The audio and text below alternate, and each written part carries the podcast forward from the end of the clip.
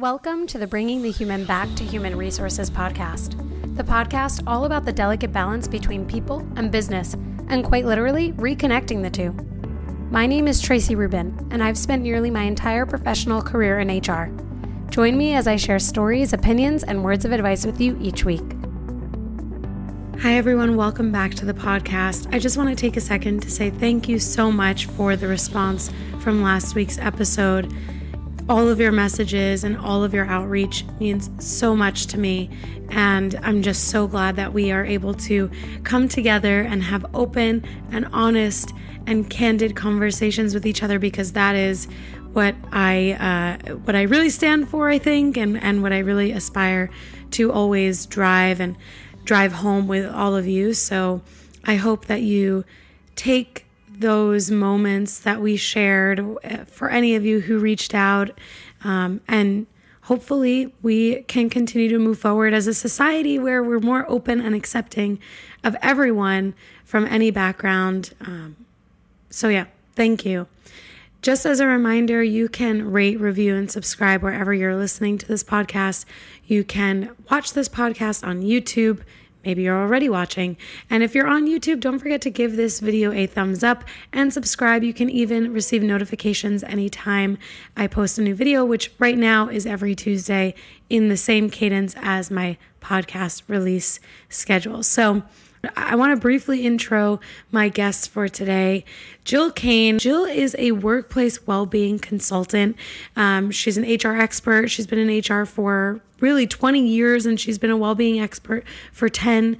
Um, she partners with organizational leaders and their teams to create a sustainable well being strategy that's not only inclusive but is also engaging and integrated throughout the entire employee experience. So, you'll hear today on this episode a little bit more about how and why Jill believes that well being is the foundation to creating a culture of health, career success, and business performance.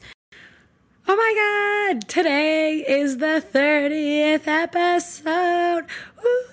The crowd goes wild. 30th episode, 30th episode. I don't know, it just feels like a milestone. Maybe it's because I'm turning 30 next year. Ooh, maybe that's why. Whatever. It's the 30th episode. I'm so excited. Thank you so much. Thank you so much. I am so grateful. I literally I'm recording this after recording with Jill and I realized I was like I totally forgot it's the 30th episode and I just had to come back to record this message and I just I thank you so much for subscribing and for connecting with me on Instagram and for reaching out and for listening and sharing the podcast. Thank you. Let's jump right into it with Jill. Well, welcome back, everyone. As mentioned, I have Jill Kane with me this week, and I'm so excited, Jill, that you're joining me for this week of the podcast, especially since this is the last week of May by the time this um, episode launches, and it's Mental Health Awareness Month. So I'd love for you to introduce yourself to the listeners, and we can get right into these um, questions. Sure. Thank you so much for having me. I'm so excited to be here and have this conversation with you. And yeah, I think it's just perfect timing that we are able to get this interview in in the month of May and bring some more awareness to mental health and excited for the conversation. So, as Tracy mentioned, I'm Jill Kane. I am a workplace wellness consultant. So, I help organizations really define their well-being strategy. So I like to think of well-being and wellness as more than just a program or just um, something you do alongside work, but something that should be integrated every single day. So I help companies really get clear on their vision and goals with well-being and help their people really thrive at work. I love that. And I imagine that this has been an even bigger topic than ever before because of 2020 and COVID, right? I, I imagine at least it has been for me. For sure, yeah. Just so much has changed and everything had to change really abruptly. And yeah, so I know some companies really were, I, I think the ones that really had some remote work, at least a hybrid style, or relied on technology a lot and were used to that, had it a little easier than the ones who were more in person with most employees. I think that was a bigger um, bigger change, not just technology wise, but just in lifestyle, right? Because Totally. all of a sudden we're home, we're working, we're homeschooling, we're doing everything, living and working, and every activity we're doing is in at the home. So everything's just become one big um, blur, I think. Totally. so yeah, so it was a huge, huge change, but um, fortunately, you know, the organizations I've seen have really adapted well and um, you know change for the positive i think becoming more Yeah. people focused and really paying attention to people's um, self-care and needs because everybody's different right like everybody had different things going on but it affected every single person Absolutely. I think businesses have overall done a really good job. And one of the things that I spoke about on a previous episode is that we are in an employee uh, dominated workforce right now in the sense that employees are kind of guiding the way that companies need to respond because it's so competitive. The market is competitive in every industry. And I I think I said, like, gone are the days where the employer tells the employee what they care about. Now it's kind of like the employee who's driving what is important in the culture and mental health has played a huge role in that. I know it's even played a role in that for me. Um, and and i i think your your uh, testament to how everything kind of has come together in the same place and everything is just kind of cramped into this uh, to into the home. Like there is no differentiation. And so how do employees who are individuals who are people give back to themselves and focus on their mental health. So, actually, getting into that, thinking about these companies, I'd love to hear from you what. Um, what companies can do today that will bring workplace wellness to the forefront of their culture if it's not already? yeah it's a great question and i think that just some of the shifts i've seen over the last year uh, all the you know fitness in person um, on-site gym classes were able to kind of transition to online so that was really great and open up to the community as well. Um, this is the employer i work for now. And so they've done a really great job. They were really prepared and on the ball with the transition even though we didn't know it was going to happen but we we were prepared. We were even having the conversation in january like you know oh what's this virus? You know like what's going Mm, on here? We were paying close attention to what may happen so I feel like they were very prepared. Um, but yeah, if com- if companies are looking to um, get started with some things, I think that, like you mentioned, it's really about the employees listening to what their needs are and what they want. And I think that there's a lot of great free things you can start with too in the community. Um, and speaking about mental health, uh, NAMI, the National Alliance of Mental Health or Mental Illness, is a great organization to start with. They have a lot of free resources to share. So it oftentimes starts with just sharing information through your intranet or through your regular communication channels and providing those resources. And then, you know, starting from there and then just kind of tapping some employees, maybe do some surveys and some assessments, asking people about their current situation, right? Because everybody has different things. Some people are feeling isolated and alone, and other people are feeling uh, you know, disconnected from the mm, social aspects of work, and then other people are just so overwhelmed and have just feel like they don't have any time to take for themselves. So, really getting a good grasp on where people need the most help, mm, and I think paying attention to that. Another really great thing that I've seen happen over the last year is like implementing we don't really call them mental health days, but wellness days. So, like, mm. these are just days that you don't need a reason to take it off. You just need to take that time for yourself, disconnect. And, you know, that's been really, really appreciated by employees too. So it doesn't have to be that you have to go, you know, have an elaborate program to start with, but just doing some of those basic things that show that you're paying attention, that you're listening and caring about the well-being of your employees beyond just, you know, their their work day, right? Because we all are human and have lives beyond work. So, Yeah. yeah, so I think that would be where to, I would start.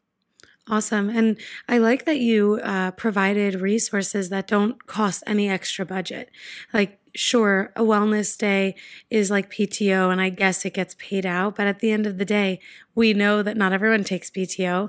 And we know that that's, oh, it looks like you're video was disabled. I'm going to wait. It says video has been disabled due to internet quality issues. Oh, but your video is still recorded. Oh, okay. So it should be fine. Okay, so it's it's just what I see. Okay, never mind. No worries. I'll start that part over. Um, I love what you said about these free resources that companies can bring to their employee population because actually, even though it's ultimately, if it's a wellness day and it's probably PTO and it gets paid out, and that is, I guess, it comes out in the wash as paid time off, we know that not everyone is taking their PTO. And so I would imagine that giving a further push or bump into PTO to say, "Hey, we care about your wellness. Take this extra day, take this free day." That that is probably a huge incentive for people. And um, this this uh, organization, NAMI, I think that's that's what it's called, the National Alliance of Mental Illness. You said I definitely will link that because I've heard this organization um, a few times referenced, and I actually have never um, gone to their website or anything. So I'll definitely link that in the show notes in case anyone you know needs that resource for sure. So on the on the topic of the pandemic, which we kind of already touched on a little bit, what dynamic shift have you seen since the start of the pandemic? Have employees expected more from their employers in terms of wellness offerings specifically? I think that I don't know. I think that um, definitely there's been a huge shift, right? So in the beginning, it was just it, you probably remember people were not sure how long is this going to last. A couple mm-hmm. weeks, you know. um, you know, we kind of all thought, oh, we'll be back in the office in a in a few weeks. You know, right. we'll see what happens when this blows over, right? Um, so nobody really knew how long we were in for this this for the long haul, and you know, I think that for the wellness, like when I think about HR in general and just workplace wellness and a lot of the things that were kind of brewing for a, a long time with the changes that needed to happen. I think the pandemic just fast tracked everything. Mm. So all of the things like the push for more remote work or more flexibility or really like the, you know, employees kind of talking and having more of a voice of, of what they need. I think that um, one of the good things, at least, you know, through the last year has been I feel like their companies have a more of a willingness and more um, not even just willingness, but just they're making the conversation about mental health a priority. So yeah. they're opening it up, they're making it not only, yeah, you can talk about it, but like we're going to have actual forums for you to do that. We're going to actually make it like part of the normal way that we work here, right? So we're going right. to support your mental health and help you um, through whatever challenges. Because even though we're working at home and testing and seeing how that works, it's not under normal circumstances too. So yeah. it, I, I think that a lot of things that were kind of on the way to changing in HR, I think the last year just kind of pushed it over the edge to, you know, this is kind of the new way we're doing things and you know not uh, we're probably not going to go back to what we had before right well, it's interesting because, um, I mean, what you can't see off camera right now is a pile of laundry, and it's piled up because I went into the office these last two days, and it makes me think about how, you know, those things like the the things that we never got to do before, which was balance our personal and work lives. Um, it's become harder now that we're kind of going back to this this normal or what what used to be or like figuring out what that flexible work schedule will be like. And i know for you know for myself even i could probably work remotely for the rest of my life. Do i love the social elements of work? Yes love them. I love going into the office. But the best part for me going into the office is that it's not every day, um, because I don't know that I'd be willing or uh, or that I'd want to give up having this ability to do my dishes between a meeting, to make my lunch or make dinner um, after, you know, if a call ends early or something like that, or if I have a gap in the day to be able to do laundry, for example, so it doesn't pile up in the corner of my bedroom. Um, and so I wonder, are are you seeing that employees or employers are making a permanent shift? Because I am hearing from some companies that there's this desire to go back But from employees, and this is where where I think employees really have the upper hand. Employees don't necessarily want to go back; they want to move forward and have a, an integration of the old and the new. So, what are you seeing around that? Yeah, really, I'm seeing the same thing. Like, I think a lot of the surveys that are coming out now that most employees are saying that they don't want to go back and that, you know, their um, rate of, you know, depression and Mm, just kind of like, you know, overwhelm is really high mm, for those of those who have to go back. And I think, like you said, it's a choice. So it's nice to have the option to go in and see your coworkers and have meetings and get together and do you know things where where necessary right you know if, if you're on a big project maybe that's a good thing to be able to get that um, couple hour meeting in and just get some work done right mm, and everybody in the same room it's easier but at the same time it's for employees i think you're right like more more employees are really strongly saying that th- this is not what they want they're not able to do it or they don't want to do it. So i think that i've seen more more and more opportunities for remote work popping up and that more companies are really thinking you know hey you know actually work is still getting done. People are still working together effectively and it's going to save the company money in the long run too if they don't have to have as much office space right. so i think we'll at least see you know more of a willingness for a hybrid work style for most um, many companies it all depends on the work too right Totally. you're healthcare you know you have to be with patients you can't do it always telemedicine but Right. yeah so for most office workers i think if you can and you know you can do the work at home then more more employees are actually willing to or employers are willing to give that opportunity um, beyond you know this year Right. so I, I think that that will be something you know in all the survey data that i've seen um, there was an interesting piece in the deloitte human capital survey like i like to read that one every year so the top trends of what's going on in hr and, and it was one of them was um,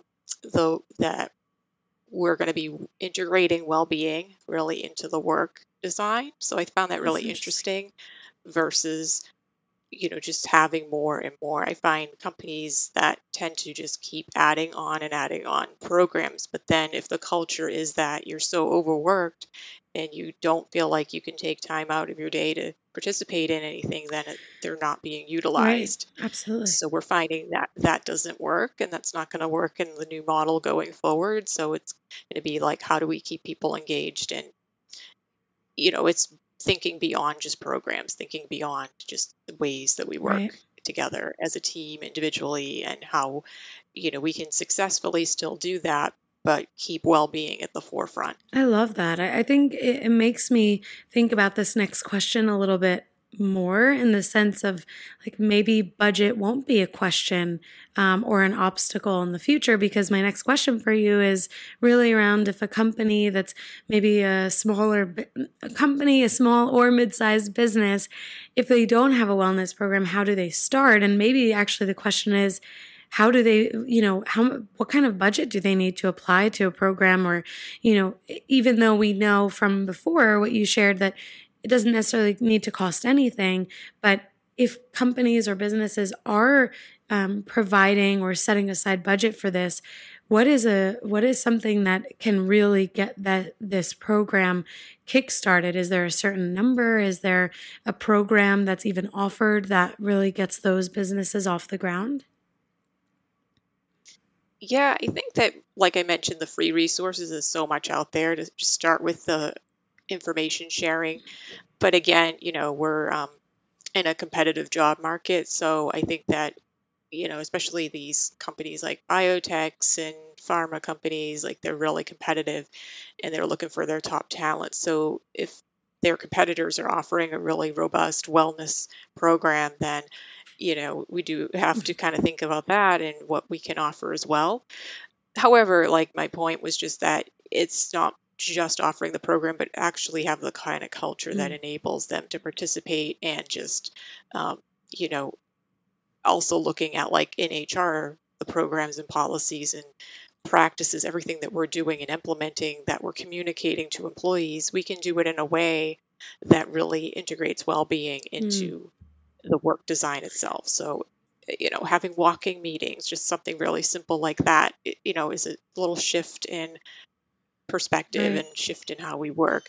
So just making like those kind of things norm, the norm, Yeah. um, I think will go a long way to start for those smaller companies. I love that. It, it reminds me of how um, in the DE and I conversation, there is this focus on psychological safety and making sure that employees have the room to feel safe, to make sure that everything top down and bottom up is actually providing that that almost a network of being able to allow people to bring themselves to work and and to also you know to see their leaders to see the organization speaking or acting in the way that they say they're going to. So almost like putting their money where their mouth is. And so thinking about this cultural element that's actually probably the biggest thing you're right. Because if there isn't room in the culture for it then it doesn't matter how many dollars you throw at it it's, it's not going to stick and the employees are not going to benefit from it.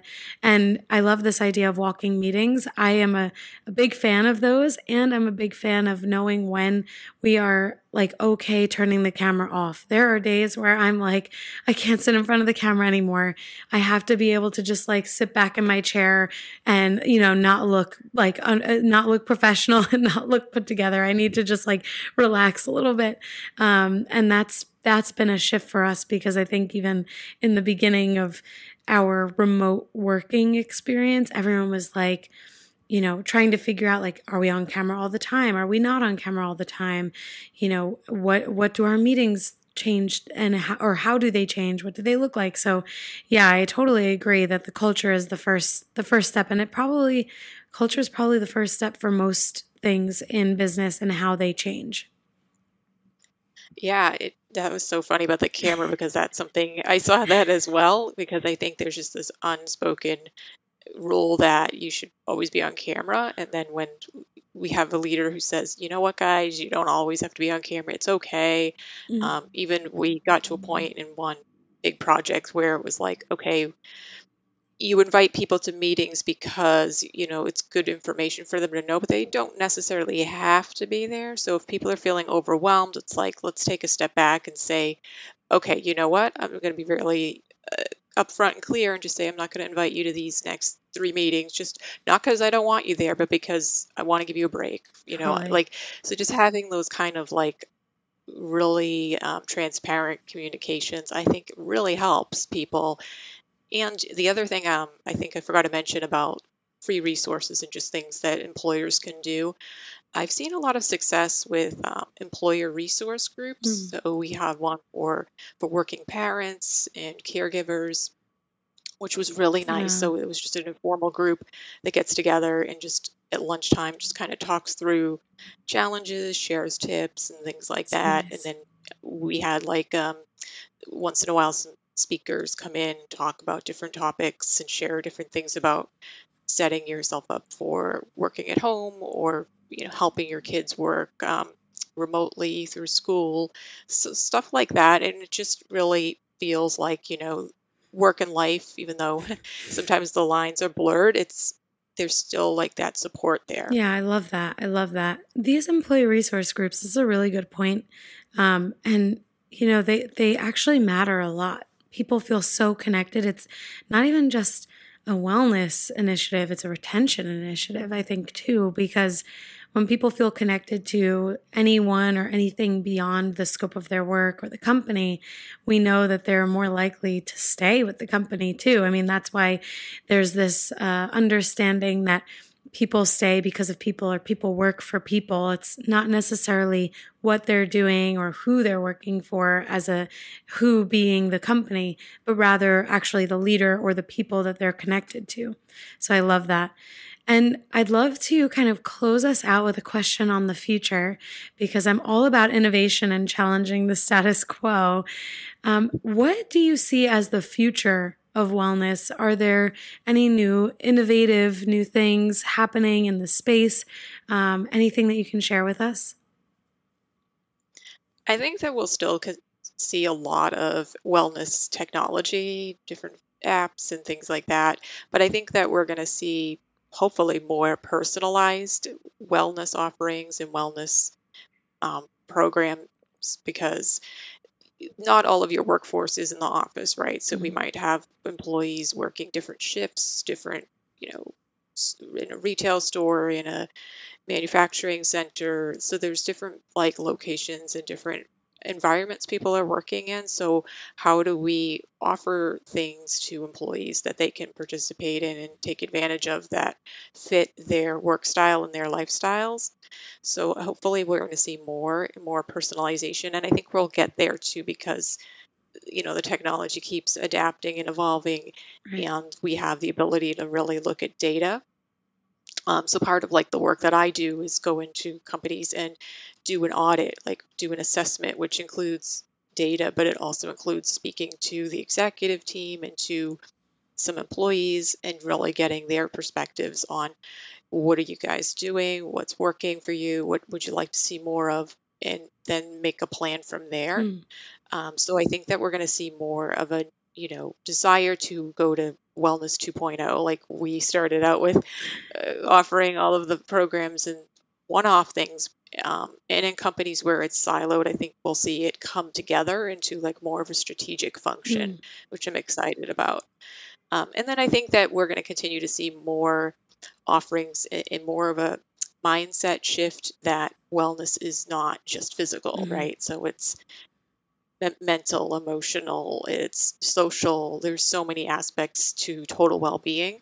And I think we're going to continue to see that um, as the way that we work, you know, keeps evolving in the future. Right. Well, I'm eager to see how everything evolves and changes. And maybe in the future, once we have some of those new innovations, we'll bring you back on and we'll talk about how Yeah. wellness has shifted because I, I love that. I love it's almost like a hindsight. We'll, we'll hindsight this episode in the future, hopefully. See if I was right. exactly, exactly. And then if you're right, you'll have to play the lottery because clearly you have good prediction skills. I love it. I love it. Well, thank you so much, Jill. I'd love for you to share with the listeners where they can connect with you, where they can find you, and I'll definitely be sure to link everything in the show notes as well. Um, but why don't you why don't you share with us where we can keep connected? Sure. So the best place is probably my website, which is jill-kane.com or on LinkedIn. And I'm under just Jill Kane on LinkedIn. Awesome. Amazing. Well, thank you so much for being here with us today. I am sure that Thank the you. listeners are going to love it. And we'll talk soon. Thank you so much. All Bye. right. Thank you.